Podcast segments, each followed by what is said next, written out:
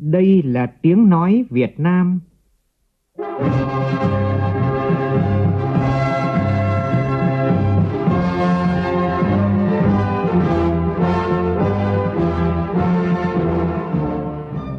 là tiếng nói Việt Nam, phát thanh từ Hà Nội, thủ đô nước Cộng hòa xã hội chủ nghĩa Việt Nam.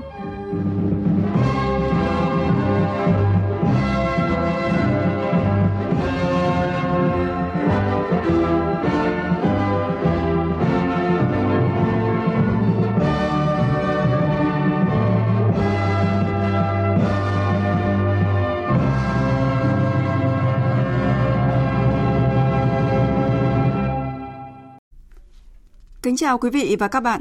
Mời quý vị và các bạn nghe chương trình Thời sự trưa của Đài Tiếng Nói Việt Nam. Chương trình có những nội dung chính sau đây.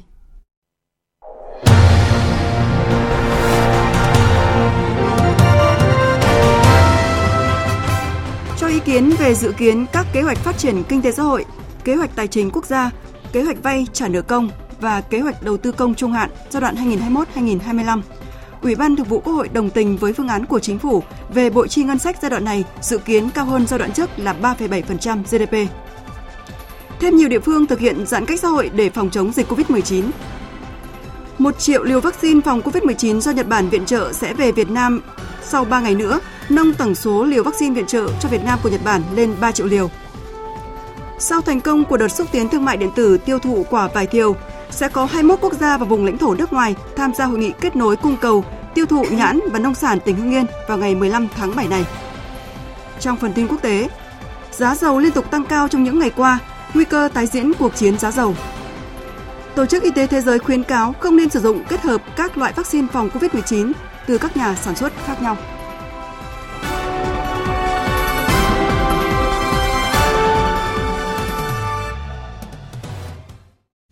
Bây giờ là nội dung chi tiết. Thưa quý vị và các bạn, sáng nay tại Phủ Chủ tịch, Chủ tịch nước Nguyễn Xuân Phúc tiếp các đại sứ của các nước Thái Lan, Chile, Cuba và Liên bang Nga trình quốc thư nhân dịp nhận nhiệm vụ đại sứ tại Việt Nam. Tin của phóng viên Vũ Dũng. Tiếp đại sứ Thái Lan Nikondet Plankun trình quốc thư, Chủ tịch nước Nguyễn Xuân Phúc cho biết năm 2021 là năm kỷ niệm 45 năm thiết lập quan hệ ngoại giao hai nước và đề nghị đại sứ phối hợp với cơ quan chức năng hai nước tổ chức các chương trình kỷ niệm phong phú phù hợp. Chủ tịch nước Nguyễn Xuân Phúc cho biết với kim ngạch thương mại hai nước tăng cao đứng đầu trong ASEAN, Chủ tịch nước cho rằng đây là điều kiện thuận lợi để tiếp tục thúc đẩy hợp tác hai bên. Trong đó cần hỗ trợ các doanh nghiệp tận dụng các hiệp định thương mại tự do của ASEAN, nhất là hiệp định đối tác toàn diện khu vực RCEP. Tiếp đại sứ Chile Patricio Maxan trình quốc thư, Chủ tịch nước Nguyễn Xuân Phúc nhấn mạnh, Việt Nam luôn coi Chile là bạn bè gần gũi, truyền thống gần suốt 50 năm qua. Nhân dân Việt Nam luôn nhớ tới cố Tổng thống Salvador Allende, người đã góp phần vun đắp quan hệ hai nước từ những ngày đầu tiên. Trên cơ sở quan hệ đối tác toàn diện Việt Nam-Chile, hai bên đã cố gắng tạo dựng các khuôn khổ hợp tác thương mại và đầu tư song phương thông qua việc ký kết các hiệp định thương mại tự do, trong đó có hiệp định đối tác toàn diện và tiến bộ xuyên Thái Bình Dương CPTPP. Chủ tịch nước cũng đề nghị Chile hợp tác với Việt Nam tiến tới mở cửa thị trường cho một số mặt hàng nông sản của mỗi nước như chôm chôm, nhãn của Việt Nam, kiwi, lê của Chile. Đề nghị Chile sớm phê chuẩn hiệp định đối tác toàn diện và tiến bộ xuyên Thái Bình Dương. Tiếp đại sứ Cuba, ông Orlando Nicolas Guiden trình quốc thư. Chủ tịch nước Nguyễn Xuân Phúc khẳng định Việt Nam và Cuba có mối quan hệ hết sức đặc biệt, đồng chí, gắn bó nghĩa tình, tin cậy hỗ trợ giúp đỡ lẫn nhau. Các thế hệ lãnh đạo Việt Nam luôn coi trọng mối quan hệ với Cuba. Chủ tịch nước Nguyễn Xuân Phúc đề nghị đại sứ trong nhiệm kỳ của mình tiếp tục quan tâm đến duy trì tiếp xúc cấp cao và các cấp với hình thức phù hợp. Chủ tịch nước mong muốn điện đàm với bí thư thứ nhất, Chủ tịch Miguel Díaz-Canel để trao đổi về quan hệ song phương và các vấn đề khu vực và quốc tế cùng quan tâm. Cảm ơn Cuba cử chuyên gia và hỗ trợ thuốc điều trị COVID-19 cho Việt Nam. Chủ tịch nước đánh giá cao năng lực công nghệ của Cuba về sinh dược, vaccine. Hai chính phủ đã trao đổi về khả năng Cuba cung cấp vaccine phòng chống COVID-19 và chuyển giao công nghệ cho Việt Nam. Tiếp đại sứ Liên bang Nga, ông Pedro Guedo, Chủ tịch nước Nguyễn Xuân Phúc khẳng định Việt Nam coi trọng quan hệ đối tác chiến lược toàn diện với Liên bang Nga, luôn xác định Liên bang Nga là một trong những đối tác quan trọng hàng đầu trong chính sách đối ngoại của mình, mong muốn tăng cường hơn nữa hợp tác với Nga trên các lĩnh vực. Chủ tịch nước Nguyễn Xuân Phúc cho biết, cuộc chiến chống COVID-19 đang chuyển sang giai đoạn mới nhiều thách thức, Do đó, với mối quan hệ hữu nghị truyền thống và đối tác chiến lược toàn diện hai nước, Chủ tịch nước đề nghị Nga giúp Việt Nam sớm tiếp cận nguồn vaccine Sputnik V và hợp tác sản xuất vaccine tại Việt Nam. Việt Nam cũng mong muốn hợp tác với Nga trong các lĩnh vực quốc phòng, an ninh, năng lượng.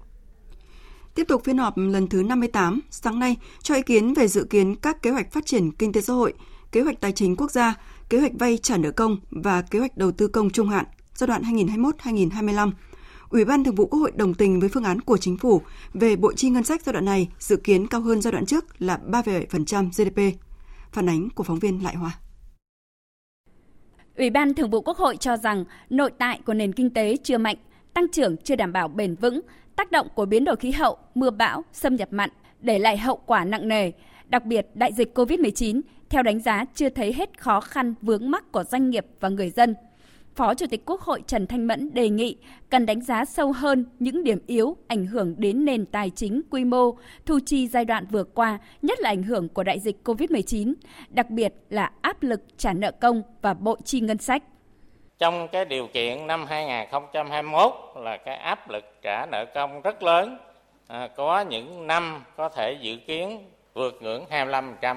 Trả nợ công này thì chúng ta cũng đánh giá những cái tình huống xấu nhất à, nếu mà cái nguồn thu chúng ta không đạt về cái bộ chi giai đoạn này thì dự kiến cao hơn so với cái giai đoạn trước là 3,7% GDP. À, quan điểm tôi là đồng tình nhưng mà cần phải quan tâm, phải có giải pháp thực hiện triệt để thắt chặt cái tiết kiệm chi thường xuyên để tập trung cho cái đầu tư. Cái thứ hai phải đảm bảo tối đa an toàn nợ công rồi đảm bảo an toàn tài chính quốc gia và ổn định cái kinh tế vĩ mô. Bộ trưởng Bộ Tài chính Hồ Đức Phước cho rằng bộ chi ngân sách đảm bảo 3,7% phù hợp với nghị quyết Đại hội 13 của Đảng. Điều này đặt ra trong quá trình điều hành phải tích cực để tăng thu, giảm chi và chỉ vay những khoản đảm bảo cho hiệu quả và tăng cường đảo nợ. Bộ trưởng Bộ Tài chính đề nghị Ủy ban Thường vụ Quốc hội cho giữ nguyên phương án này trong quá trình điều hành sẽ tổ chức để mà phấn đấu, làm thế nào để tăng thu, để tiết kiệm chi, cơ cấu lại nợ và đồng thời là vay những cái khoản vay nó có hiệu quả, kể cả cái vay ODA vừa rồi bộ tài chính chúng tôi cũng phát ba văn bản, chúng tôi không đồng tình với cái khoản vay ODA khi thấy là vay nó không hiệu quả. Một một loạt, một số cái mà thấy thấy rằng nói kiểu là trên hồ sơ đã thấy không hiệu quả là là cũng phải đề nghị với bộ cách đầu tư là không vay. Mà nó không hiệu quả, nó sẽ rơi vào như là 12 dự án thua lỗ thì chúng tôi cũng xin báo cáo với thường vụ quốc hội như vậy và xin cảm ký giữ nguyên Tại phiên họp, Chủ tịch Quốc hội Vương Đình Huệ cho rằng cần tập trung bàn kỹ phương hướng và tổ chức thực hiện, phải thể chế hóa kịp thời các chủ trương, định hướng trong nghị quyết Đại hội 13 của Đảng, nhất là những điểm mới, giải quyết nhiều vấn đề còn tồn động như 12 dự án yếu kém, thua lỗ, các dự án treo tồn tại, đặc biệt là vấn đề đất đai trước khi tạo ra năng lượng cho sản xuất mới. Chủ tịch Quốc hội đề nghị đánh giá lại kết quả việc thực hiện nghị quyết về một số cơ chế đặc thù cho địa phương, chú ý chính sách thu chi đặc thù. Đối với các chỉ tiêu đã được kết luận tại hội nghị Ban chấp hành Trung ương 3, đây là những chỉ tiêu khung và từng năm cần đạt mục tiêu phấn đấu cao hơn, làm dư địa, đảm bảo cho an toàn. Đối với đầu tư công thì công chí bỏ sót một cái nội dung rất quan trọng là công tác chuẩn bị đầu tư và tổ chức triển khai cái luật đầu tư công. Chưa gì các ông chí đã nói thể chế chính sách gì bây giờ chuẩn bị đầu tư bây giờ tôi thấy 700 cái dự án mà các ông chí chưa có chuẩn bị cái gì cả. Trong thẩm tra tôi thấy rất lo ngại. Đấy. Nhất là dự án trọng điểm và dự án quan trọng quốc gia thì bây giờ cũng chưa thấy nằm ở đâu. Chưa thấy hình dáng và danh mục ở đâu cả. Xoay đi xoay lại là hết năm thứ nhất rồi. Cho nên cái công tác chuẩn bị đầu tư nhất là các dự án lớn, dự án quan trọng quốc gia thì cái này phải đẩy mạnh nó lên. Mà không có cái này thì có tiền cũng chẳng ra vốn được đâu. Cho nên cái này là công chí phải nhìn thẳng vào cái chỗ này. Nhất là công tác chuẩn bị đầu tư các cái dự án nói chung các cái chương trình quan trọng quốc gia. Cũng trong sáng nay, Ủy ban Thường vụ Quốc hội cho ý kiến về báo cáo tổng hợp ý kiến kiến nghị của cử tri cả nước gửi tới kỳ họp thứ nhất Quốc hội khóa 15 đoàn Chủ tịch Ủy ban Trung ương Mặt trận Tổ quốc Việt Nam đề nghị chính phủ chỉ đạo kiểm soát chặt việc sử dụng quỹ vaccine phòng chống COVID-19, minh bạch thông tin về tiếp nhận, sử dụng nguồn tài trợ của các tổ chức cá nhân trong và ngoài nước. Chính phủ cần quản lý, kiểm soát tất cả các hoạt động mua sắm, phân phối vaccine, quy định rõ việc phân cấp cho địa phương, tổ chức doanh nghiệp trong việc tiếp cận, mua và sử dụng vaccine, quy định rõ trách nhiệm của cơ quan chức năng trong việc kiểm soát, thẩm định chất lượng, nguồn vaccine, kiên quyết không để xảy ra tình trạng tham nhũng, lãng phí. Ủy ban Thường vụ Quốc hội vừa phê chuẩn kết quả bầu cử Chủ tịch Hội đồng Nhân dân và Phó Chủ tịch Hội đồng Nhân dân 12 tỉnh, thành phố là Bến Tre, Sóc Trăng, Hà Tĩnh, Gia Lai, Nghệ An, Hà Nam, Tuyên Quang, Bắc Cạn, Bà Rịa Vũng Tàu, Đồng Tháp và thành phố Hải Phòng, thành phố Cần Thơ, nhiệm kỳ 2021-2026. Chuyển sang các thông tin khác, thực thi mục tiêu phát triển trong trạng thái bình thường mới là chủ đề của đối thoại phát triển địa phương 2021 do Học viện Chính trị Quốc gia Hồ Chí Minh tổ chức sáng nay tại Hà Nội. Đối thoại được tổ chức theo hình thức trực tuyến tại 58 điểm cầu trong cả nước. Ủy viên Bộ Chính trị, Giám đốc Học viện Chính trị Quốc gia Hồ Chí Minh Nguyễn Xuân Thắng chủ trì đối thoại. Tin của phóng viên Đài Tiếng nói Việt Nam. Phát biểu tại đối thoại, Giám đốc Học viện Chính trị Quốc gia Hồ Chí Minh Nguyễn Xuân Thắng nêu rõ, việc nâng cao năng lực quản trị thực thi sẽ biến quyết tâm thành những chiến lược chính sách, từ đó đưa chính sách vào hành động thực tế nhằm tạo ra các kết quả phát triển thiết thực đối với người dân, đồng thời khẳng định trong bối cảnh hiện nay, việc đẩy mạnh chuyển đổi số là rất cần thiết. Chúng ta phải nắm bắt để đẩy nhanh quá trình chuyển đổi số. Chuyển đổi số trước tiên là chuyển đổi nhận thức từ cấp lãnh đạo trung ương đến địa phương, các doanh nghiệp cũng như của mọi người dân. Trạng thái bình thường mới đòi hỏi sự thích nghi với những rủi ro ngày càng gia tăng trong quá trình phát triển, không chỉ với đại dịch mà còn với các thách thức an ninh phi truyền thống khác. Điều đó càng cho thấy chúng ta phải đẩy nhanh quá trình tăng trưởng xanh để tạo ra những dư địa phát triển mới, nâng cao khả năng chống chịu của nền kinh tế và mang lại lợi ích tổng thể trong dài hạn. Nhiều ý kiến tại đối thoại đều cho rằng trạng thái bình thường mới đang đòi hỏi nhà lãnh đạo phải có cách làm mới nhằm đạt được những mục tiêu mà nghị quyết đại hội đảng lần thứ 13 đã đề ra. Cùng với đó cần xác định các thách thức cốt lõi nhất và đẩy mạnh thực thi sáng kiến để vượt qua khó khăn, tập trung khơi dậy mọi tiềm năng để các địa phương bứt phá. Theo Bộ trưởng Bộ Thông tin và Truyền thông Nguyễn Mạnh Hùng, để đáp ứng được tình hình mới thì các địa phương cần chú trọng đến quá trình chuyển đổi số nhằm đem lại nhiều cơ hội cho phát triển. COVID-19 chính là cú hích trăm năm để đẩy nhanh chuyển đổi số quốc gia. Việt Nam cần tận dụng được món quà này của Covid, phản ứng nhanh hơn và hiệu quả hơn với những thay đổi nhanh, phức tạp và khó lường là dấu hiệu của quản trị hiện đại. Bị quật ngã nhưng đứng dậy nhanh là dấu hiệu của chính quyền có sức chống chịu cao. Mỗi thách thức mới lại tạo ra một sự phát triển mới, đó là chính quyền thông minh. Chuyển đổi số là nhằm làm cho chính quyền hiện đại hơn, thông minh hơn và có sức chống chịu cao hơn.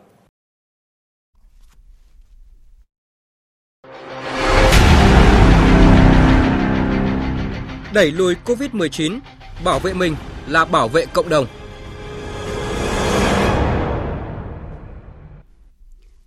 Thưa quý vị và các bạn, đã có thêm nhiều địa phương quyết định thực hiện giãn cách xã hội theo chỉ thị 16 và 15 của Thủ tướng Chính phủ để phòng chống dịch COVID-19. Tổng hợp của phóng viên Đài Tiếng nói Việt Nam tại các địa phương. Trước diễn biến phức tạp của dịch bệnh, đặc biệt các ca mắc COVID-19 tại tỉnh đều về từ thành phố Hồ Chí Minh, Đắk Nông, quyết định giãn cách xã hội toàn tỉnh theo chỉ thị 15 từ 12 giờ trưa nay, thay đổi hình thức cách ly người về từ vùng dịch thành phố Hồ Chí Minh. Cụ thể, đối với người từ thành phố Hồ Chí Minh khi về hoặc đến tỉnh sẽ được lấy mẫu xét nghiệm real-time PCR tại các chốt kiểm soát dịch, sau đó đến cách ly y tế tập trung tại cơ sở cách ly y tế của các huyện, thành phố, nơi đến hoặc về đến khi có kết quả âm tính thì về cách ly 0 giờ ngày mai, Đồng Tháp sẽ cách ly xã hội theo chỉ thị 16 thêm 7 huyện, thành phố, mở rộng giãn cách theo chỉ thị 15 ra toàn tỉnh. Quyết định của Chủ tịch Ủy ban Nhân dân tỉnh Đồng Tháp Phạm Thiện Nghĩa đưa ra tối qua trước bối cảnh tổng số ca mắc trong tỉnh lên 620 ca, hầu hết lây nhiễm trong cộng đồng. Trước đó, Chủ tịch Ủy ban Nhân dân tỉnh Đồng Tháp quyết định thực hiện cách ly xã hội theo chỉ thị 16 của Thủ tướng Chính phủ từ 0 giờ ngày 11 tháng 7 đối với thành phố Sa Đéc và 4 huyện Lấp Vò, Lai Vung, Châu Thành và Cao Lãnh. Cũng từ 0 giờ ngày mai, thành phố Vũng Tàu, tỉnh Bà Rịa Vũng Tàu cách ly xã hội theo chỉ thị 16 trong 14 ngày. Sau 6 ngày phát hiện người phụ nữ lấy hải sản ở chợ đầu mối Bình Điền, thành phố Hồ Chí Minh mắc Covid-19 và từ Vũng Tàu, đến nay thành phố Vũng Tàu ghi nhận 35 ca, riêng ngày hôm qua là 26 ca. Trong đó chùm F0 không rõ nguồn lây, nhiều F1 thành F0, chùm lây nhiễm từ chợ và siêu thị khó kiểm soát. Trước việc phát hiện nhiều ca mắc COVID-19 ngoài cộng đồng, Ủy ban dân thành phố Hà Nội đã quyết định dừng hoạt động nhà hàng, tiệm cắt tóc gội đầu từ 0 giờ hôm nay. Tăng cường các biện pháp phòng chống dịch, bắt đầu từ hôm nay, Công an thành phố Hà Nội thành lập 22 chốt kiểm soát người và phương tiện tại các cửa ngõ, đường nhánh ra vào thủ đô. Các chốt trực sẽ yêu cầu người dân về Hà Nội kê khai y tế, đo thân nhiệt. Các trường hợp nghi vấn, biển số tỉnh, vùng dịch đề nghị quay lại hoặc phải có xét nghiệm âm tính với SARS-CoV-2. Liên quan đến hoạt động sản xuất tại khu công nghiệp ở thành phố Hồ Chí Minh, hơn một nửa trong tổng số hơn 56.000 công nhân tạm ngừng việc do ảnh hưởng của dịch COVID-19 khiến công ty Powell Việt Nam, công ty chuyên sản xuất giày thể thao cho các nhãn hàng lớn ở quận Bình Tân, cũng là công ty có số lượng công dân cũng là công ty có số lượng công nhân đông nhất thành phố Hồ Chí Minh đã gặp nhiều khó khăn. Chủ tịch Công đoàn Công ty trách nhiệm hữu hạn Boyan Việt Nam xác nhận có khoảng 33.000 công nhân đã tạm ngừng việc vì nhiều lý do khác nhau có liên quan đến dịch COVID-19 kể từ đầu năm đến nay. Trong đó có khoảng 10.000 công nhân ở ở nhà ở Long An đã không đến công ty làm việc từ hôm qua do quy định hạn chế đi lại để phòng chống dịch của chính quyền tỉnh. Hơn 3.500 công nhân ở tỉnh Tiền Giang, Bến Tre cũng phải tạm ngừng việc với lý do tương tự. Ngoài ra, gần 20 gần 20.000 công nhân của công ty cũng phải tạm nghỉ việc do mắc COVID-19 cùng các trường hợp liên quan đến các ca nhiễm phải đi cách ly tập trung, cách ly tại nhà. Một số công nhân khác sinh sống ở khu vực bị phong tỏa hoặc chủ động xin nghỉ phép. Về lương và các quyền lợi của người lao động, Ờ, Chủ tịch Công đoàn Công ty Trách nhiệm hữu hạn Poen Việt Nam cho biết công ty vẫn chi trả đủ cho công nhân trong tháng 6, kể cả những trường hợp tạm nghỉ. Tuy nhiên trong tháng 7 này sẽ phải thỏa thuận lại phương án chi trả lương do có nhiều trường hợp nghỉ quá 14 ngày một tháng. Để đảm bảo nhu cầu lương thực và thực phẩm cho người dân, thành phố Hồ Chí Minh sẽ xem xét mở cửa trở lại một phần chợ đầu mối Thủ Đức. Thông tin vừa được Sở Công Thương thành phố đưa ra. Theo Sở Công Thương thành phố Hồ Chí Minh, thành phố sẽ xem xét cho mở cửa trở lại một phần chợ đầu mối Thủ Đức trên cơ sở đánh giá các điều kiện phòng chống dịch đã đảm bảo an toàn. Để đảm bảo nguồn cung trong điều kiện hiện nay, Sở Công Thương thành phố Hồ Chí Minh cũng đã huy động những cửa hàng tiện lợi, siêu thị tại các quận huyện tăng cường thực phẩm tươi sống phục vụ cho người dân. Tuy nhiên, các cửa hàng tiện lợi tại các quận huyện lại là cửa hàng nhỏ, không có kho dự trữ nên đã xảy ra tình trạng thiếu hàng. Riêng chợ đầu mối Hóc Môn, Sở Công Thương đã nhận được phương án của ban quản lý nhưng chưa được thống nhất. Còn chợ đầu mối Bình Điền do nằm trong khu phong tỏa nên chưa thể mở cửa trở lại. Đến nay, chỉ còn 68 trong tổng số 273 chợ tại thành phố Hồ Chí Minh hoạt động, trong đó cả 3 chợ đầu mối lớn trên địa bàn đều tạm dừng do liên quan đến các ca mắc COVID-19. Thông tin tích cực về nguồn cung vaccine. Sáng nay, Bộ Y tế cho biết Nhật Bản sẽ viện trợ thêm 1 triệu liều vaccine phòng COVID-19 cho Việt Nam. Đây là lô vaccine thứ tư sẽ được chuyển từ Nhật Bản về Việt Nam vào ngày 16 tháng này. Trước đó, Ngoại trưởng Nhật Bản Motegi đã công bố viện trợ thêm 1 triệu liều vaccine AstraZeneca phòng COVID-19 cho Việt Nam, nâng tổng số liều viện trợ cho Việt Nam là 3 triệu liều. Và vào hôm qua, chính phủ đã đồng ý đàm phán mua 40 triệu liều vaccine Sputnik V của Nga bằng nguồn kinh phí hợp pháp do tập đoàn TNT huy động, không sử dụng nguồn kinh phí ngân sách nhà nước và quỹ vaccine phòng chống COVID-19. Bộ Y tế sẽ thực hiện việc cấp phép nhập khẩu, kiểm định, kiểm soát chất lượng vaccine, tổ chức tiêm miễn phí toàn bộ 40 triệu liều vaccine này theo quy định. Vào sáng nay, Phó Thủ tướng Thường trực Chính phủ Trương Hòa Bình đã đến thăm và tặng quà đồng bào dân tộc Chăm bị ảnh hưởng bởi dịch COVID-19 trên địa bàn quận 8, thành phố Hồ Chí Minh. Tại Thánh đường Ngoan Hoa phường 1 quận 8, Phó Thủ tướng Thường trực Trương Hòa Bình thăm hỏi tình hình cuộc sống của đồng bào Chăm, giáo dân tại đây trong thời gian qua, nhất là trong giai đoạn giãn cách xã hội theo chỉ thị 16 của Thủ tướng Chính phủ. Phó Thủ tướng lưu ý lãnh đạo Ủy ban nhân dân phường 1 cần tiếp tục quan tâm hơn nữa đời sống của người dân, nhất là trong mùa dịch hiện nay – các nhà hảo tâm cũng cần tăng cường hỗ trợ địa phương trong việc giúp đỡ người dân đang gặp khó khăn bởi tác động của dịch. Nhân dịp này, Phó Thủ tướng Thường trực Chính phủ Trương Hòa Bình cùng lãnh đạo quận 8 đã trao tặng 200 phần quà cho các hộ gặp khó khăn. Mỗi phần quà có trị giá 1,4 triệu đồng, trong đó có 1 triệu đồng tiền mặt. Phó Thủ tướng Thường trực Trương Hòa Bình cùng các nhà tài trợ đã trao bảng tượng trưng 200 triệu đồng cho người dân bị ảnh hưởng bởi dịch COVID-19. Thời sự VOV nhanh, tin cậy, hấp dẫn. Sáng nay tại trụ sở chính phủ, Ban chỉ đạo quốc gia về chống khai thác hải sản bất hợp pháp, không báo cáo và không theo quy định, gọi tắt là IUU, tổ chức cuộc họp lần thứ 5 với 28 tỉnh thành phố trực thuộc trung ương ven biển nhằm đánh giá tình hình, kết quả chống khai thác thủy sản bất hợp pháp và việc thực hiện các khuyến nghị của Ủy ban châu Âu trong thời gian qua – Phó Thủ tướng Chính phủ Lê Văn Thành, trưởng ban chỉ đạo quốc gia IUU chủ trì hội nghị. Phóng viên Việt Cường thông tin. Sau gần 4 năm triển khai thực hiện, phía Ủy ban châu Âu ghi nhận sự cam kết, quyết tâm chính trị và nỗ lực của Việt Nam trong triển khai các giải pháp chống khai thác hải sản bất hợp pháp. Tuy nhiên, chưa ngăn chặn chấm dứt được tàu cá Việt Nam vi phạm khai thác hải sản ở vùng biển nước ngoài, chưa hoàn thành việc lắp đặt thiết bị giám sát hành trình.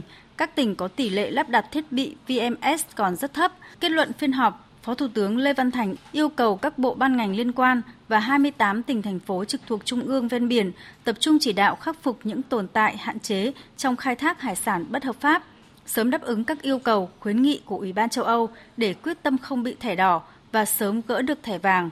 Đồng thời yêu cầu người đứng đầu các bộ ban ngành liên quan và Ủy ban nhân dân các tỉnh thành phố trực thuộc trung ương ven biển bám sát các khuyến nghị của Ủy ban châu Âu, đề cao trách nhiệm, trực tiếp chỉ đạo và chịu trách nhiệm trước Ban Bí thư, Thủ tướng Chính phủ về công tác phòng chống khai thác hải sản bất hợp pháp, làm rõ trách nhiệm, kiên quyết xử lý nghiêm tổ chức cá nhân thiếu tinh thần trách nhiệm để xảy ra sai phạm hoặc không hoàn thành nhiệm vụ, công việc được giao trong công tác chống khai thác hải sản bất hợp pháp.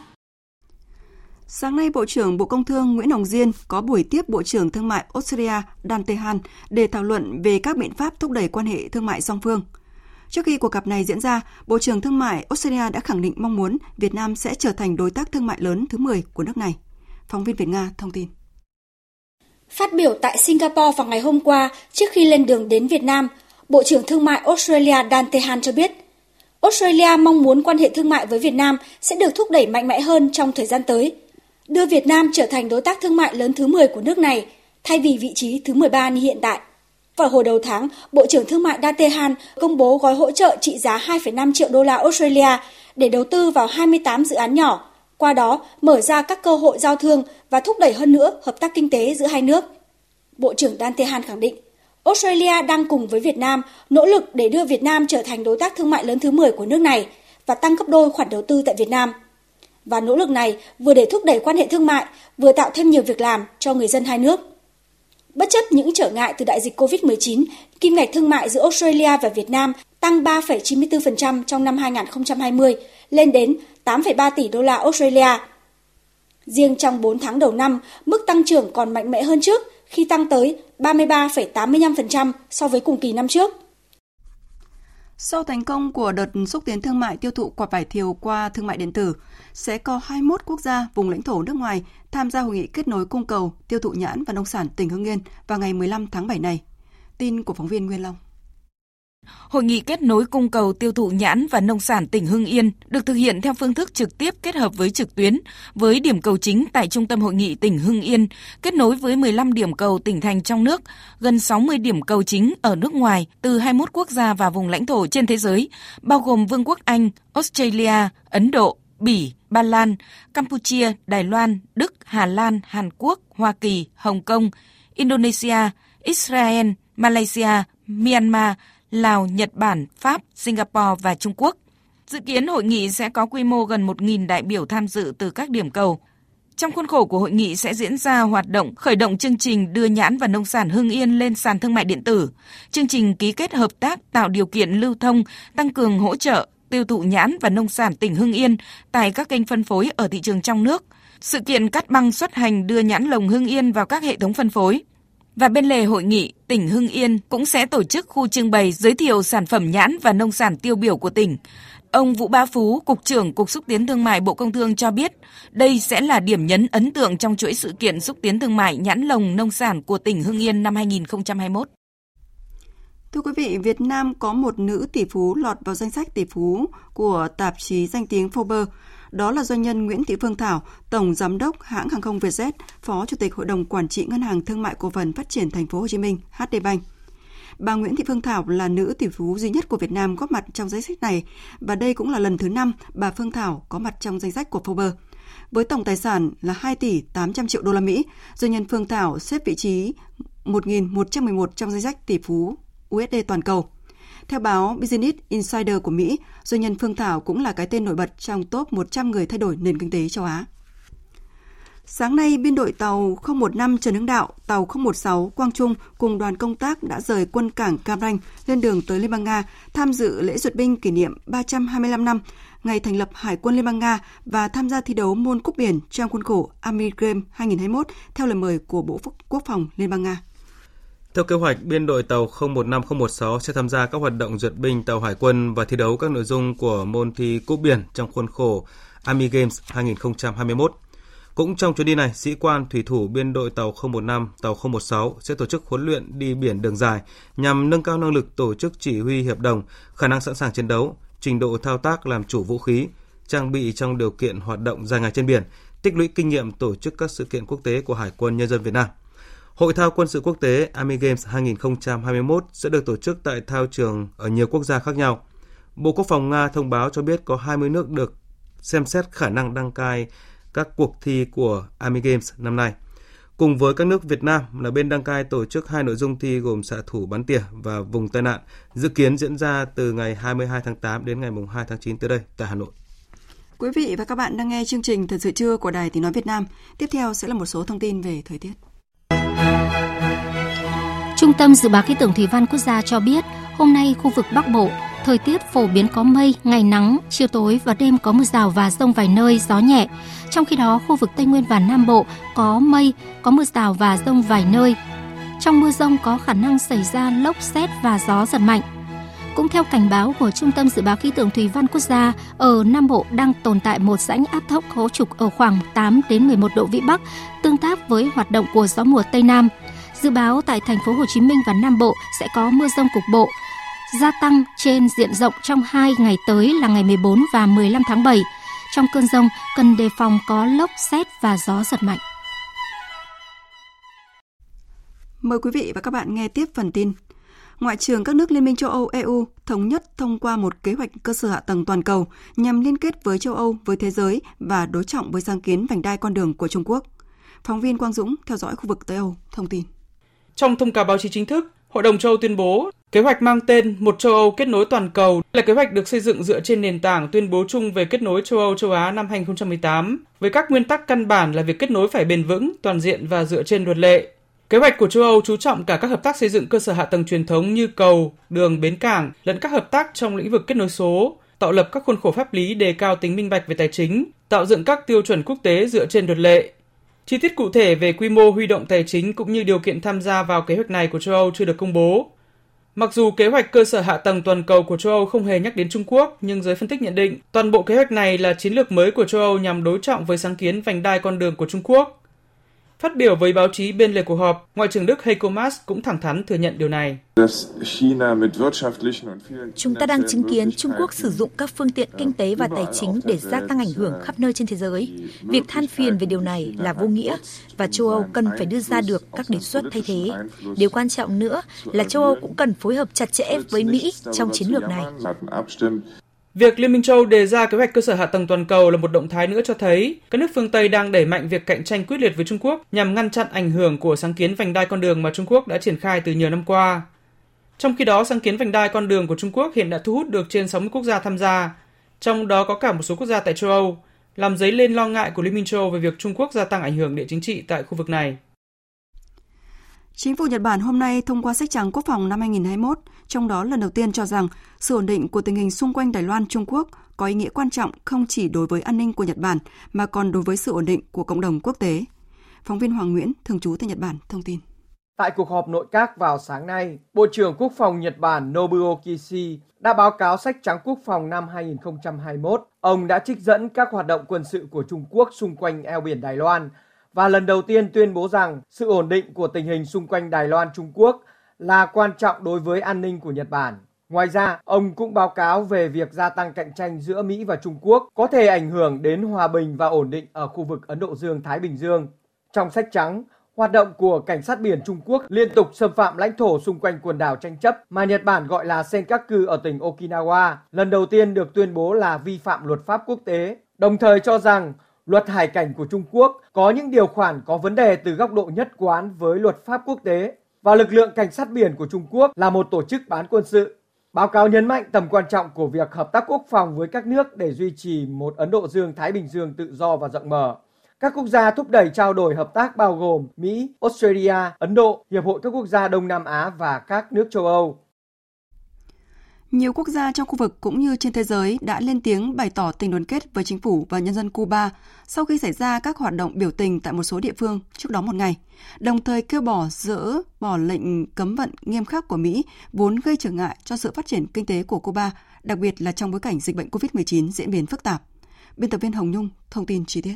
Tổng thống Bolivia Luis Acre đã bày tỏ sự ủng hộ đối với nhân dân Cuba trong việc đấu tranh chống lại những hành động gây bất ổn. Ông nhấn mạnh, các vấn đề ở Cuba cần phải được chính người dân Cuba giải quyết mà không có bất kỳ sự can thiệp nào, đặc biệt là từ những kẻ duy trì lệnh cấm vận từ cách đây 60 năm.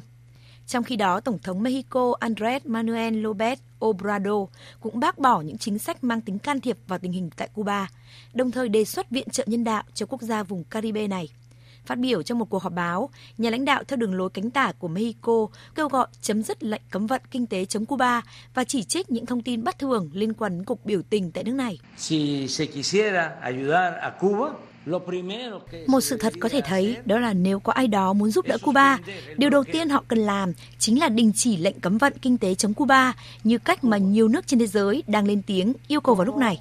Đây là một cử chỉ thực sự nhân văn. Chẳng ai trên thế giới này đáng bị cấm vận, đáng bị rào cản. Tại Nga, người phát ngôn của Bộ Ngoại giao nước này, Maria Zakharova cho biết Nga phản đối bất kỳ hình thức can thiệp nào từ bên ngoài vào công việc nội bộ của một quốc gia có chủ quyền, cũng như bất kỳ hành động phá hoại nào gây bất ổn định tại Cuba. Trong một thông cáo công bố cùng ngày, chính phủ Nicaragua tố cáo và lên án âm mưu gây bất ổn và sự gây hấn liên tục đối với chính phủ Cuba. Chính quyền của Tổng thống Daniel Ortega khẳng định sẽ cùng chiến đấu và tin tưởng rằng các dân tộc tiến bộ sẽ cùng tiến lên phía trước Đảng Xã hội Chủ nghĩa Thống nhất cầm quyền tại Venezuela ra tuyên bố bày tỏ ủng hộ đối với chính phủ Cuba. Bầu không khí căng thẳng bao trùm thị trường dầu mỏ toàn cầu khi những nước xuất khẩu dầu mỏ lớn nhất tới nay vẫn không thể thống nhất được vấn đề hạn ngạch. Giá dầu sẽ tăng do thiếu nguồn cung, giảm đột ngột nếu các nước thành viên quyết định mạnh ai nấy làm, hay là một cuộc chiến giá dầu tương tự như năm ngoái sẽ diễn ra. Biên tập viên Thu Hải tổng hợp thông tin. Đóng cửa một giếng khoan vốn đã là một việc không dễ dàng, nhưng mở lại còn phức tạp hơn. Điều này dường như đúng với cuộc khủng hoảng mà tổ chức các nước xuất khẩu dầu mỏ và các đối tác còn gọi là OPEC cộng đang phải đối mặt. Bất đồng về kế hoạch khôi phục nguồn cung dầu thời hậu COVID-19 cùng với nhu cầu ngày càng tăng từ các nền kinh tế đang phục hồi, đang tạo ra thách thức đối với sự ổn định của giá dầu. Giá vàng đen liên tục tăng cao những ngày qua và đã lên mức cao nhất trong 3 năm, lên 79 đô la một thùng. Sự thiếu đồng thuận giữa những ông vua dầu mỏ đã thổi bùng những đồn đoán, trong đó có cả khả năng giá dầu vượt ngưỡng 100 đô la và nguy cơ một cuộc chiến giá dầu như từng xảy ra năm 2020 giữa Nga và Ả Rập Xê Út. Một số nhà phân tích thậm chí còn đề cập nguy cơ đổ vỡ của liên minh dầu mỏ này khi các nước quyết định mạnh ai nấy làm. Chuyên gia về năng lượng toàn cầu Elon Watt nhận định. Giá dầu tăng đột biến gần đây chắc chắn là một phản ứng hoặc một câu trả lời đối với việc OPEC cộng không đạt được thỏa thuận tăng sản lượng cho tháng 8. Thị trường hoàn toàn mong đợi một mức tăng nào đó, ít nhất là trong khoảng 400.000 thùng một ngày, và thực tế là OPEC đã không đạt được, và điều này chắc chắn đang gây ra nhiều biến động trên thị trường, khiến vàng đen tăng giá. Tuy nhiên, theo Giám đốc Viện quan hệ quốc tế và chiến lược Pháp Francis Perrin, việc giá dầu tăng trong những ngày gần đây vẫn nằm trong dự đoán. Bộ trưởng Năng lượng Ả Rập Xê Út Bin Salman nhấn mạnh. Tốt hơn hết là tìm sự cân bằng lợi ích của các nước sản xuất và tiêu dùng và vì sự ổn định của thị trường nói chung. Đặc biệt khi nguồn cung dự kiến sẽ thiếu hụt do lượng dự trữ giảm. Những nỗ lực đã được thực hiện trong 14 tháng qua đã mang lại kết quả tuyệt vời và sẽ thật tiếc nếu không duy trì những thành tựu đó. Quan điểm chung của các nhà phân tích là các nước thành viên dường như sẽ cố gắng không để giá dầu tăng quá 80 đô la một thùng, bởi dầu trên 80 đô la sẽ làm chậm tăng trưởng nhu cầu và làm tổn thương các nền kinh tế đang phục hồi do lạm phát. Đây là điều mà không bên nào mong muốn.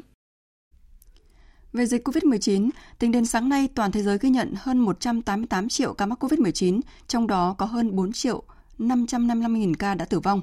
Lãnh đạo các nước trên thế giới đã đưa ra các biện pháp ứng phó trước diễn biến phức tạp của dịch bệnh theo nhiều cách khác nhau như đẩy mạnh tiêm chủng, siết chặt các biện pháp hạn chế để phòng dịch. Mới đây, Tổ chức Y tế Thế giới khuyến cáo không nên sử dụng kết hợp các loại vaccine phòng COVID-19 từ các nhà sản xuất khác nhau và cho rằng đây là một xu hướng nguy hiểm khi có ít dữ liệu về tác động đối với sức khỏe. Nhà khoa học hàng đầu của Tổ chức Y tế Thế giới, bà Somia, cảnh báo. Đây là một xu hướng khá nguy hiểm. Chúng ta hiện không có dữ liệu, không có bằng chứng liên quan tới việc sử dụng kết hợp các loại vaccine. Các nghiên cứu vẫn đang diễn ra và chúng ta cần đợi các kết quả nghiên cứu. Đây có lẽ là cách làm đúng đắn nhất vào lúc này. Nếu công dân bắt đầu được quyết định thời điểm và đối tượng nào sẽ được tiêm vaccine liều thứ hai, thứ ba hay thứ tư, các nước sẽ rơi vào tình trạng hỗn loạn.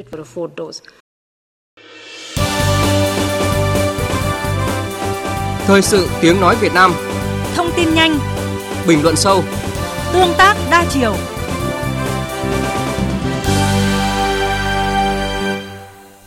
Thưa quý vị và các bạn, hiện nay tại thủ đô Hà Nội và khu vực lân cận, nhiều dự án bất động sản đang bị bỏ hoang từ chung cư, nhà liền kề đến các biệt thự có giá lên đến hàng chục tỷ đồng mỗi căn. Có rất nhiều lý do dẫn đến việc chậm đưa vào sử dụng, nhưng có một điểm chung là các bất động sản đó đang làm xấu hình ảnh của thủ đô, lãng phí tài nguyên và tạo ra sự bức xúc trong nhân dân. Mới đây, Hà Nội đã đề xuất đánh thuế đối với các bất động sản bỏ hoang này. Đề xuất này ngay lập tức đã gây ra nhiều ý kiến khác nhau trong dư luận. Ghi nhận của phóng viên Thành Trung.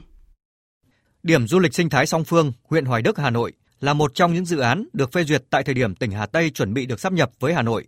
Tại điểm du lịch này đã có đến 147 căn biệt thự được xây dựng từ 3 đến 4 tầng với diện tích từ 250 đến 500 mét vuông.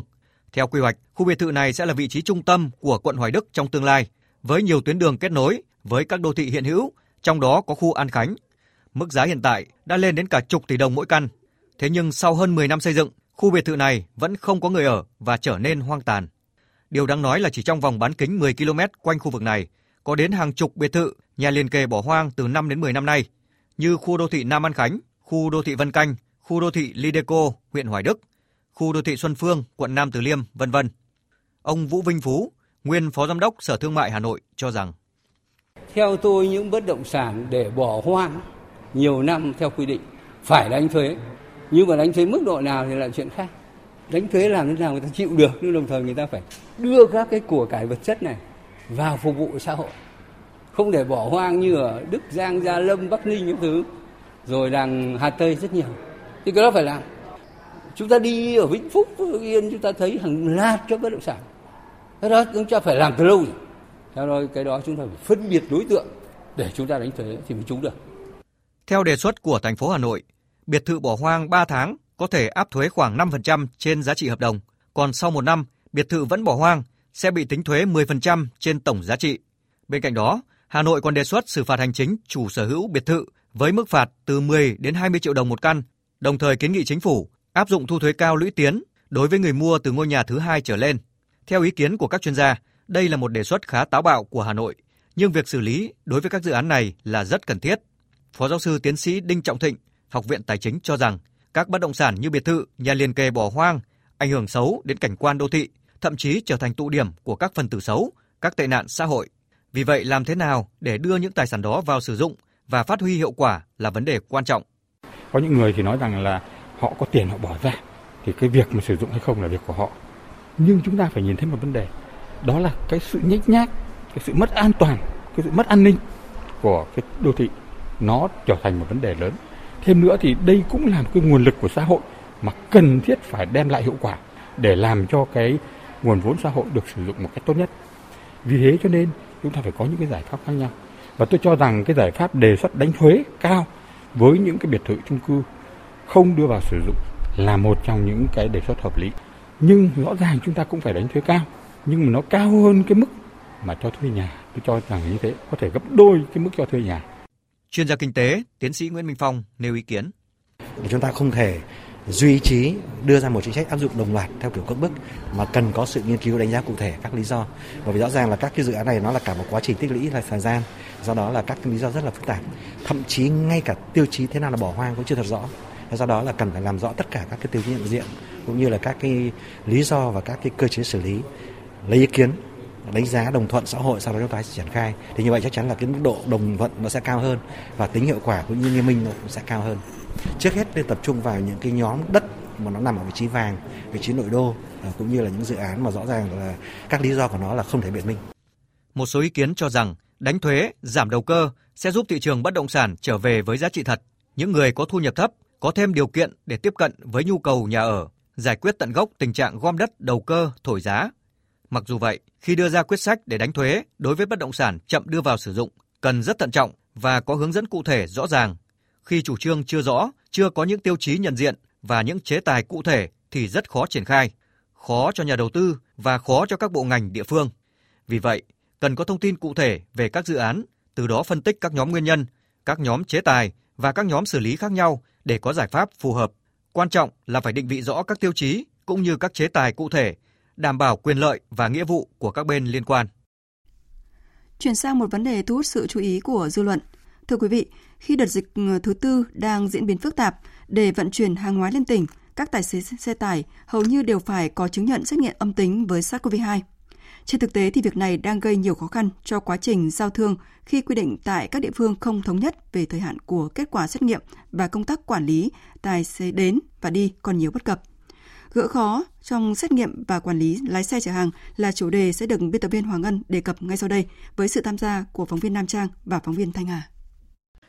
Trước hết, chúng tôi muốn mời quý vị cùng điểm lại những quy định tại một số địa phương về thời hạn của giấy xét nghiệm âm tính. Ủy ban nhân dân thành phố Đà Nẵng yêu cầu người điều khiển và người ngồi trên phương tiện vận chuyển phải có kết quả xét nghiệm âm tính với SARS-CoV-2 trong vòng 72 giờ bằng phương pháp sinh học phân tử. Tại Trà Vinh, Ủy ban nhân dân tỉnh này đã yêu cầu tất cả các trường hợp trên địa bàn các tỉnh thành phố có các bệnh COVID-19 trong cộng đồng khi đến địa phương phải được xét nghiệm âm tính với SARS-CoV-2 hoặc test nhanh kháng nguyên có giá trị trong vòng 5 ngày. Còn chính quyền tỉnh Bến Tre yêu cầu người vào Bến Tre phải có giấy xét nghiệm âm tính trong vòng 7 ngày, bắt đầu từ 0 giờ ngày 7 tháng 7. Trong khi đó, tỉnh Vĩnh Long lại yêu cầu phải có giấy xét nghiệm bằng phương pháp sinh học phân tử còn trong thời hạn 7 ngày hoặc test nhanh kháng nguyên âm tính với SARS-CoV-2 còn thời hạn trong vòng 72 giờ. Thưa quý vị, chính vì những quy định rất khác nhau về thời hạn của giấy chứng nhận xét nghiệm khiến cho nhiều tài xế phải ngược xuôi để kịp chuyến hàng. Và nếu không may, năng lực xét nghiệm của địa phương hạn chế thì những lái xe này không khác nào ngồi trên đống lửa. Chúng tôi kết nối với phóng viên Nam Trang, cơ quan thường trú Tây Nguyên. Vâng ạ, xin được chào chị Nam Trang ạ. Vâng, à, xin chào anh Hoàng Ân, xin chào à, quý vị thính giả. Thưa chị, à, nhiều địa phương đã thực hiện cấp giấy xét nghiệm COVID-19 cho tài xế để vận chuyển hàng hóa. Còn tại Đắk Lắk thì việc cấp giấy xét nghiệm COVID-19 như là một loại giấy thông hành ờ, có gây khó khăn gì ờ, cho người lái xe ra vào và đi qua địa phương hay không ạ? Ờ, khó khăn là bởi vì ngành y tế Đắk Lắk đang phải chạy theo để đáp ứng cái nhu cầu test nhanh của các lái xe và người dân muốn đến những địa phương yêu cầu phải có kết quả test nhanh âm tính. Và khi những cái quy định này mới có hiệu lực thì Đắk Lắk có 3 đơn vị thực hiện nhiệm vụ cái dịch vụ test nhanh, đó là bệnh viện thành phố Buôn Ma Thuột, bệnh viện Nhi Đức Tâm và phòng khám đa khoa Hoàn Hảo. Tuy nhiên thì trước thực tế người dân dồn đến ba đơn vị này để làm dịch vụ test nhanh quá nhiều, gây nên cái tình trạng là tụ tập đông người, làm tăng nguy cơ lây lan dịch bệnh thì Sở Y tế Đắk Lắk đã ra văn bản tạm dừng dịch vụ test nhanh COVID-19. Đấy, và sau vài ngày cái bỏ chống dịch vụ xét nghiệm thì ngành y tế đã quyết định test nhanh miễn phí 100 suất trên một ngày cho các tài xế có bằng lái xe hạng C. À, tuy nhiên thì định mức này được coi là nhỏ giọt, không thấm vào đâu so với nhu cầu. Có thể thấy rằng là năng lực xét nghiệm đang là rào cản tại Đắk Lắk. À, theo quan sát của chị thì liệu ngành y tế của tỉnh có thể khắc phục được tình trạng này hay không ạ? À, vâng, đây đúng là rào cản và ngành y tế Đắk Lắk thì cũng đã kịp thời nhìn ra được những cái bất cập này. Thì tôi đã có cuộc trao đổi với ông Nay Phi La, giám đốc Sở Y tế tỉnh Đắk Lắk về những giải pháp. Ông Nay Phi La đã thông tin là thì Sở Y tế đã cử một đoàn thanh tra đến kiểm tra cơ sở vật chất và năng lực xét nghiệm của các đơn vị này. Đồng thời thì tổ chức thêm một buổi tập huấn cho những nhân viên làm test nhanh tại các đơn vị vừa nêu để đảm bảo các đơn vị lấy mẫu đúng quy trình và trả kết quả chính xác. Và đến sáng ngày hôm nay thì sau một tuần tạm dừng dịch vụ làm test nhanh thì các đơn vị này đã được cấp phép hoạt động trở lại. Xin được cảm ơn chị đã chia sẻ những thông tin vừa rồi. Thưa quý vị, ngoài năng lực xét nghiệm thì vấn đề quản lý đội ngũ lái xe khi giao hàng đến địa phương cũng có những bất cập nảy sinh. Để hiểu rõ hơn về thực trạng này, chúng tôi kết nối với phóng viên Thanh Hà tại miền Trung. Vâng ạ, xin chào anh Thanh Hà. Vâng, xin chào anh Hoàng Anh và quý vị khán giả. Thưa anh, xin anh cho biết rằng là những quy định về xét nghiệm đã tác động như thế nào đến việc lưu thông hàng hóa tại thành phố Đà Nẵng hiện nay, đặc biệt là yêu cầu trung chuyển hàng hóa vào nội đô. Vâng, thưa quý vị và các bạn, hiện nay thì thành phố Đà Nẵng quy định là lái xe đến từ vùng dịch chỉ được vào trong nội thành khoảng 12 giờ đồng hồ để giao nhận hàng hóa rồi, rời đi. Nếu lái xe không có giấy xét nghiệm này thì phải quay đầu xe, hoặc là trung chuyển hàng hóa qua xe khác từ Đà Nẵng điều ra hoặc là giao cho tài xế khác từ ra ngoài ô để điều khiển vào trong nội đô. Tuy vậy thì cái quy định trung chuyển hàng hóa này rất là khó thực hiện. Thứ nhất là cái xe vận chuyển hàng hóa thường là xe đầu kéo, là một tài sản rất là lớn, đắt tiền. Không ai dám giao cho người khác điều khiển để sử dụng tài sản của mình được. Thứ nữa là cái tài xế mà có bằng FC để mà điều khiển cái xe đầu kéo thì cũng rất là khó kiếm uh, để mà chạy ra ngoài ô trung chuyển vào. Và càng khó khăn hơn khi mà các cái tài xế xe tải, xe container khi vào thành phố thì đều họ tranh thủ đi giữa đêm khuya hoặc là rạng sáng như vậy là quy định của thành phố Đà Nẵng đang gây khó cho cả nhóm đối tượng là lái xe lẫn lực lượng thực thi công vụ. Ở những cái bất cập này đã được ghi nhận trong những ngày qua. Vậy thì ngành chức năng của thành phố Đà Nẵng đã có những định hướng nào trong việc giải quyết vấn đề này ạ? Thành phố Đà Nẵng cũng đã có một quy định là đối với phương tiện vận chuyển hàng hóa từng đến đi đi đi vào từ cái vùng không có dịch Covid-19 thì khi vào thành phố Đà Nẵng để giao nhận hàng hóa thì thì không yêu cầu có kết quả xét nghiệm với SARS-CoV-2.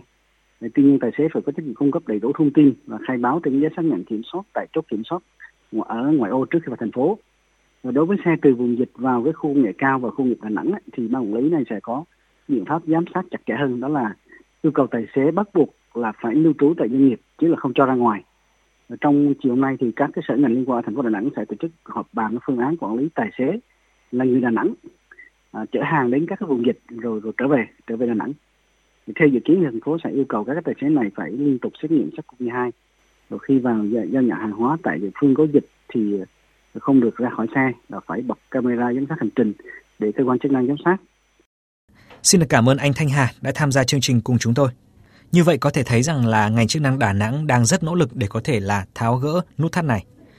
Thưa quý vị, quy định thời hạn kết quả xét nghiệm cũng như là quy trình phương án quản lý lái xe tại các chốt kiểm soát dịch COVID-19 của các tỉnh thành phố chưa thống nhất và đang gây khó khăn cho hoạt động vận tải lưu thông hàng hóa. Mục tiêu kép vừa chống dịch vừa phát triển kinh tế sẽ không thể thực hiện được nếu các quy định để thực hiện mục tiêu này lại gây vướng cho việc thực hiện mục tiêu kia. Lúc này, rất cần chính quyền các địa phương bình tĩnh, xem xét thấu đáo các nút thắt để gỡ vướng nhằm xây dựng được quy định hợp lý, có thể thực thi và hiệu quả. Để đảm bảo giao thương hàng hóa thông suốt và an toàn, Tổng cục Đường bộ, Bộ Giao thông Vận tải đã có hướng dẫn và đã yêu cầu Sở Giao thông Vận tải các tỉnh thành phố có các giải pháp tháo gỡ khó khăn. Đặc biệt, Tổng cục Đường bộ Việt Nam sẽ làm việc với Bộ Thông tin và Truyền thông về phần mềm quản lý thông tin lái xe. Các thông tin lái xe đã tiêm vaccine hay là xét nghiệm chưa sẽ được cập nhật ngay vào phần mềm. Khi qua các chốt kiểm soát dịch thì lái xe sẽ được kiểm soát bằng mã QR và sau đó sẽ áp dụng cơ chế hậu kiểm. Như vậy, hậu kiểm và ứng dụng công nghệ thông tin chính là giải pháp hiệu quả ở thời điểm này. Quý vị và các bạn đang nghe chương trình Thật sự trưa của Đài Tiếng Nói Việt Nam. Chương trình tiếp tục với trang tin đầu tư tài chính và chuyên mục thể thao. Trang tin đầu tư tài chính. Thưa quý vị và các bạn, những nội dung đáng chú ý trong trang tin đầu tư tài chính hôm nay. Nhiều ngân hàng đồng thuận giảm lãi suất cho vay. Áp lực bán mạnh, thị trường chứng khoán tiếp tục đỏ lửa. Sau đây là thông tin chi tiết. Thưa quý vị và các bạn, trên thị trường vàng, giá vàng SJC ít biến động song chênh lệch với thương hiệu vàng dòng Thăng Long vẫn ở mức cao. Cụ thể, thời điểm trưa nay tại thành phố Hồ Chí Minh, công ty vàng bạc đá quý Sài Gòn niêm yết giá vàng SJC mua vào mức 56 triệu 600 nghìn đồng một lượng và bán ra 57 triệu 350 nghìn đồng một lượng. Cùng thời điểm tại Hà Nội, công ty trách nhiệm hoạn hạn Bảo Tín Minh Châu niêm yết giá vàng dòng Thăng Long mua vào là 51 triệu 580 nghìn đồng một lượng và bán ra 52 triệu 180 nghìn đồng một lượng. Sáng nay, Ngân hàng Nhà nước công bố tỷ giá trung tâm của đồng Việt Nam với đô la Mỹ ở mức 23.201 đồng một đô la Mỹ, với biên độ cộng trừ 3% đang được áp dụng tỷ giá trần mà các ngân hàng áp dụng hôm nay là 23.897 đồng một đô la Mỹ và tỷ giá sàn là 22.504 đồng một đô la Mỹ. Trước diễn biến phức tạp của dịch COVID-19, các ngân hàng thương mại đã đồng thuận giảm lãi suất để hỗ trợ doanh nghiệp và người dân vượt qua khó khăn. Tùy theo đối tượng bị ảnh hưởng, các ngân hàng sẽ có mức giảm lãi suất phù hợp. Thời hạn thực hiện giảm lãi suất sẽ thực hiện sớm trong tháng 7 cho đến hết năm nay. Thực tế, tại Ngân hàng Thương mại Cổ phần Ngoại thương Việt Nam Vietcombank, từ đầu năm đến nay đã chủ động thực hiện biện pháp chia sẻ khó khăn với khách hàng, vừa bám sát tình hình thực tiễn để đưa ra các quyết sách bảo đảm tăng trưởng hiệu quả bền vững. Cụ thể, chuyển dịch cơ cấu tín dụng theo hướng an toàn, hiệu quả. Dư nợ tín dụng đạt hơn 920.000 tỷ đồng. Tín dụng bán lẻ tiếp tục tăng trưởng cao, chiếm gần 55% tổng dư nợ tín dụng. Thực hiện thông tư 01 và thông tư 03 của Ngân hàng Nhà nước về việc hỗ trợ các doanh nghiệp, cá nhân và hộ gia đình chịu tác động của dịch COVID-19, tổng dư nợ hỗ trợ giảm lãi suất cho vay của Vietcombank đạt hơn 398.200 tỷ đồng. Tổng số tiền lãi hỗ trợ khách hàng do giảm lãi suất 6 tháng đầu năm là hơn 2.100 tỷ đồng. Đầu tư tài chính biến cơ hội thành hiện thực. Đầu tư tài chính biến cơ hội thành hiện thực. Về diễn biến trên thị trường chứng khoán, thưa quý vị và các bạn, sau 3 phiên giảm mạnh, VN Index trở lại sự cân bằng trong phiên sáng nay. Tuy vậy, tâm lý thận trọng bao trùm thị trường khiến dòng tiền bắt đáy chưa thực sự mạnh. Chốt phiên giao dịch sáng nay, VN Index đạt 1.291,61 điểm, HNX Index đạt 295,02 điểm. Thưa quý vị và các bạn, có thể thấy tâm lý nhà đầu tư đã bị ảnh hưởng khá nặng nề sau các phiên giảm mạnh. Biên tập viên Đài Tiếng Nói Việt Nam thông tin chi tiết nội dung này. Sau thời gian liên tiếp lập đỉnh lịch sử, thị trường chứng khoán Việt Nam đang trong trạng thái điều chỉnh giảm. Công ty cổ phần chứng khoán BOS nhận định thị trường đang trong xuống điều chỉnh với áp lực bán gia tăng. Tuy nhiên, lực cầu bắt đáy có khả năng sẽ góp phần nâng đỡ thị trường trong ngắn hạn. Cũng có nhận định thận trọng, ông Lê Ngọc Nam, giám đốc phân tích và tư vấn đầu tư, công ty chứng khoán Tân Việt cho rằng cuối cái phiên giao dịch ngày hôm qua, thị trường có một cái lực cầu bắt đáy nhất định. Sáng ngày hôm nay thì cho thấy rằng là cái lực cầu vẫn đang có à, xu hướng gia tăng. Tuy vậy chưa thực sự mạnh mẽ. Do đó thì trong một vài phiên tới, có thể thị trường sẽ à, xung quanh cái ngưỡng à, hiện tại và đa giảm thì có vẻ đã chứng lại. Tuy vậy thì tôi thấy rằng là Ờ, có thể trong cả cái giai đoạn sắp tới mặc dù vn index ờ, không ờ, giảm sâu hơn nữa nhưng mà khá là nhiều các cái dòng cổ phiếu đã cho thấy triệu chứng là yếu đi và do đó khi đầu tư thì chúng ta cũng cần phải chọn lựa kỹ hơn và cũng phải xem xét cái kết quả kinh doanh quý 2 của các doanh nghiệp niêm yết. Tiến sĩ Cấn Văn Lực, chuyên gia kinh tế cho rằng sau một thời gian phấn khích, thị trường sẽ có nhịp điều chỉnh giảm. Nhà đầu tư phải hết sức bình tĩnh, phải thấy rằng đây là nhịp điều chỉnh cần thiết để cho thị trường lành mạnh. Theo các chuyên gia chứng khoán, sau chuỗi giảm điểm mạnh, thị trường sẽ có nhịp phục hồi kỹ thuật để tạo điểm cân bằng trước khi xác nhận xu hướng mới.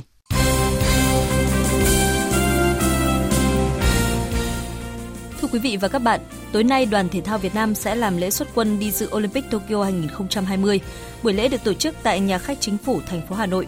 18 vận động viên xuất sắc của thể thao Việt Nam sẽ tranh tài ở các môn điền kinh, bắn cung, boxing, taekwondo, bơi, rowing, cầu lông, cử tạ, bắn súng và judo. Dù gặp rất nhiều khó khăn trong công tác chuẩn bị, nhưng thể thao Việt Nam vẫn phấn đấu giành được huy chương tại đại hội. Dự kiến đoàn sẽ lên đường dự Olympic Tokyo, Nhật Bản vào ngày 18 tháng 7. Có theo dự kiến, đội tuyển Việt Nam sẽ hội quân trở lại vào ngày 23 tháng 8 và có 10 ngày chuẩn bị cho trận mở màn vòng loại cuối cùng World Cup 2022 khu vực châu Á gặp Ả Rập Xê Út vào ngày 2 tháng 9 trên sân khách. Sau đó toàn đội trở về Mỹ Đình để tiếp đón Australia vào ngày 7 tháng 9. Trong khi một số đội cùng bảng nhập tịch nhiều cầu thủ ngoại, thì ngoài thủ môn Đặng Văn Lâm, VFF vẫn chưa có kế hoạch bổ sung các cầu thủ có gốc gác Việt Nam hoặc cầu thủ nhập tịch cho đội tuyển Việt Nam. Trợ lý ngôn ngữ Lê Huy Khoa chia sẻ. Cái này nó tùy vào mục tiêu, quan điểm, định hướng sắp tới. Chúng ta thấy rằng là có nhiều trường hợp nhập tịch cũng thành công nhưng nhiều trường hợp nhập tịch cũng thất bại đấy. Chúng ta thấy là đội tuyển Indonesia vừa rồi nhập tịch bao nhiêu cầu thủ. Điển hình nhất là đội tuyển Philippines ấy. Họ đưa toàn cầu thủ là nhập tịch châu Âu rất là to cao về nhưng mà không gắn kết được cho nên thất bại. Nguyên nhân của Malaysia theo tôi biết vừa rồi thất bại của họ cũng là do nhập tịch các cái cầu thủ mà cái tiếng nói của họ không hòa nhập được. Kể từ khi Ủy ban Nhân dân tỉnh Nghệ An chính thức chuyển giao câu lạc bộ Sông Lam Nghệ An cho tập đoàn Tân Long, sau khi nhà tài trợ Ngân hàng Bắc Á xin rút, đội bóng xứ Nghệ đã bắt đầu có những bước chuyển mình tích cực và lạc quan. Hiện các nhân tố trẻ là Nguyễn Huy Hoàng và Phạm Văn Quyến đang nắm giữ vai trò huấn luyện viên trưởng và trợ lý của đội 1 Sông Lam Nghệ An. Với sự đầu tư của nhà tài trợ mới Tân Long, tập thể câu lạc bộ đang ra sức rèn luyện nhằm chinh phục giai đoạn còn lại của mùa giải. Huấn luyện viên Nguyễn Huy Hoàng cho biết. Điều tích cực của nhà tài trợ Tân Long đấy là có về nguồn tài chính. Ờ, cái thứ hai nữa là nguồn dinh dưỡng cho các cầu thủ về chế độ lương thưởng bổ sung lên cho các cầu thủ trẻ cũng như các cầu thủ ờ, lớn tuổi ờ, sắp hết hợp đông.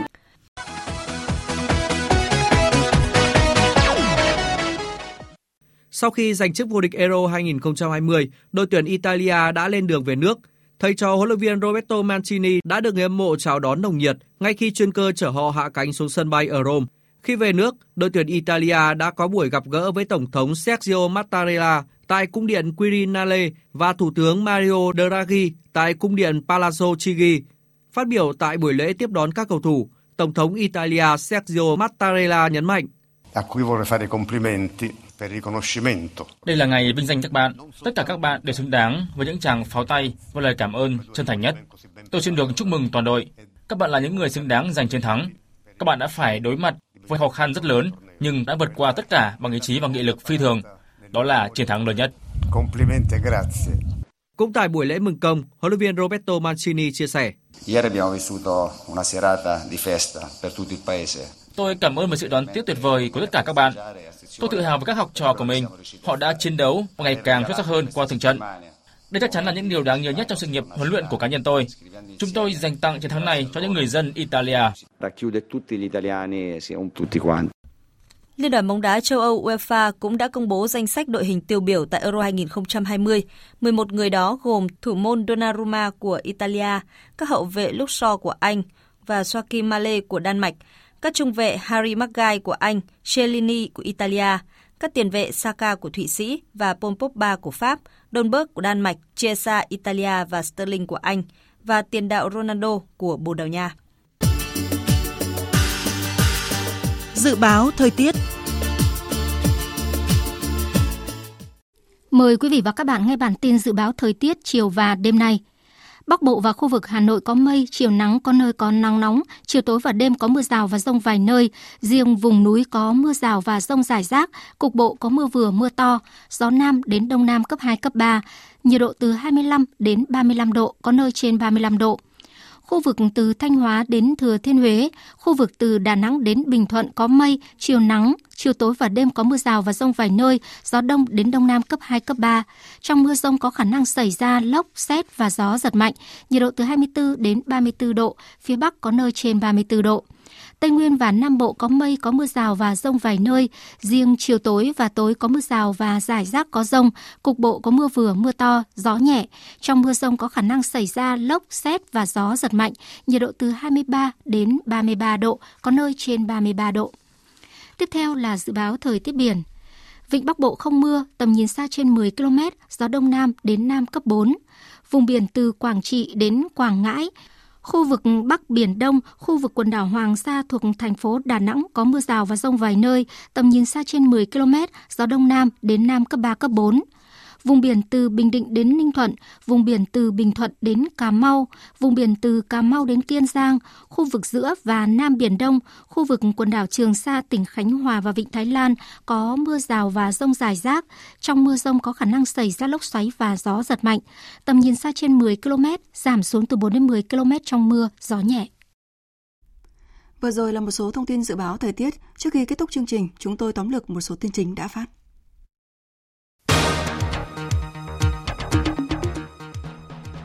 Cho ý kiến về dự kiến các kế hoạch phát triển kinh tế xã hội, kế hoạch tài chính quốc gia, kế hoạch vay trả nợ công và kế hoạch đầu tư công trung hạn giai đoạn 2021-2025. Ủy ban Thường vụ Quốc hội đồng tình với phương án của chính phủ về bộ chi ngân sách giai đoạn này dự kiến cao hơn giai đoạn trước là 3,7% GDP. Dịch COVID-19 diễn biến phức tạp, tỉnh Đồng Tháp và thành phố Vũng Tàu, tỉnh Bà Rịa Vũng Tàu sẽ giãn cách xã hội theo chỉ thị 16 từ 0 giờ ngày mai, còn tỉnh Đắk Nông quyết định giãn cách xã hội toàn tỉnh theo chỉ thị 15 từ 12 giờ trưa nay. Giá dầu liên tục tăng cao trong những ngày qua, nguy cơ tái diễn cuộc chiến giá vàng đen. Một số nhà phân tích thậm chí còn đề cập nguy cơ đổ vỡ của Liên minh các nước xuất khẩu dầu mỏ và các đối tác còn gọi là OPEC cộng khi các nước quyết định mạnh ai nấy làm. Tới đây chúng tôi kết thúc chương trình Thời sự trưa của Đài Tiếng Nói Việt Nam. Chương trình do các biên tập viên Minh Châu, Lan Anh, Thu Hòa và Thanh Trường thực hiện với sự tham gia của kỹ thuật viên Thanh Tùng, chịu trách nhiệm nội dung Lê Hằng.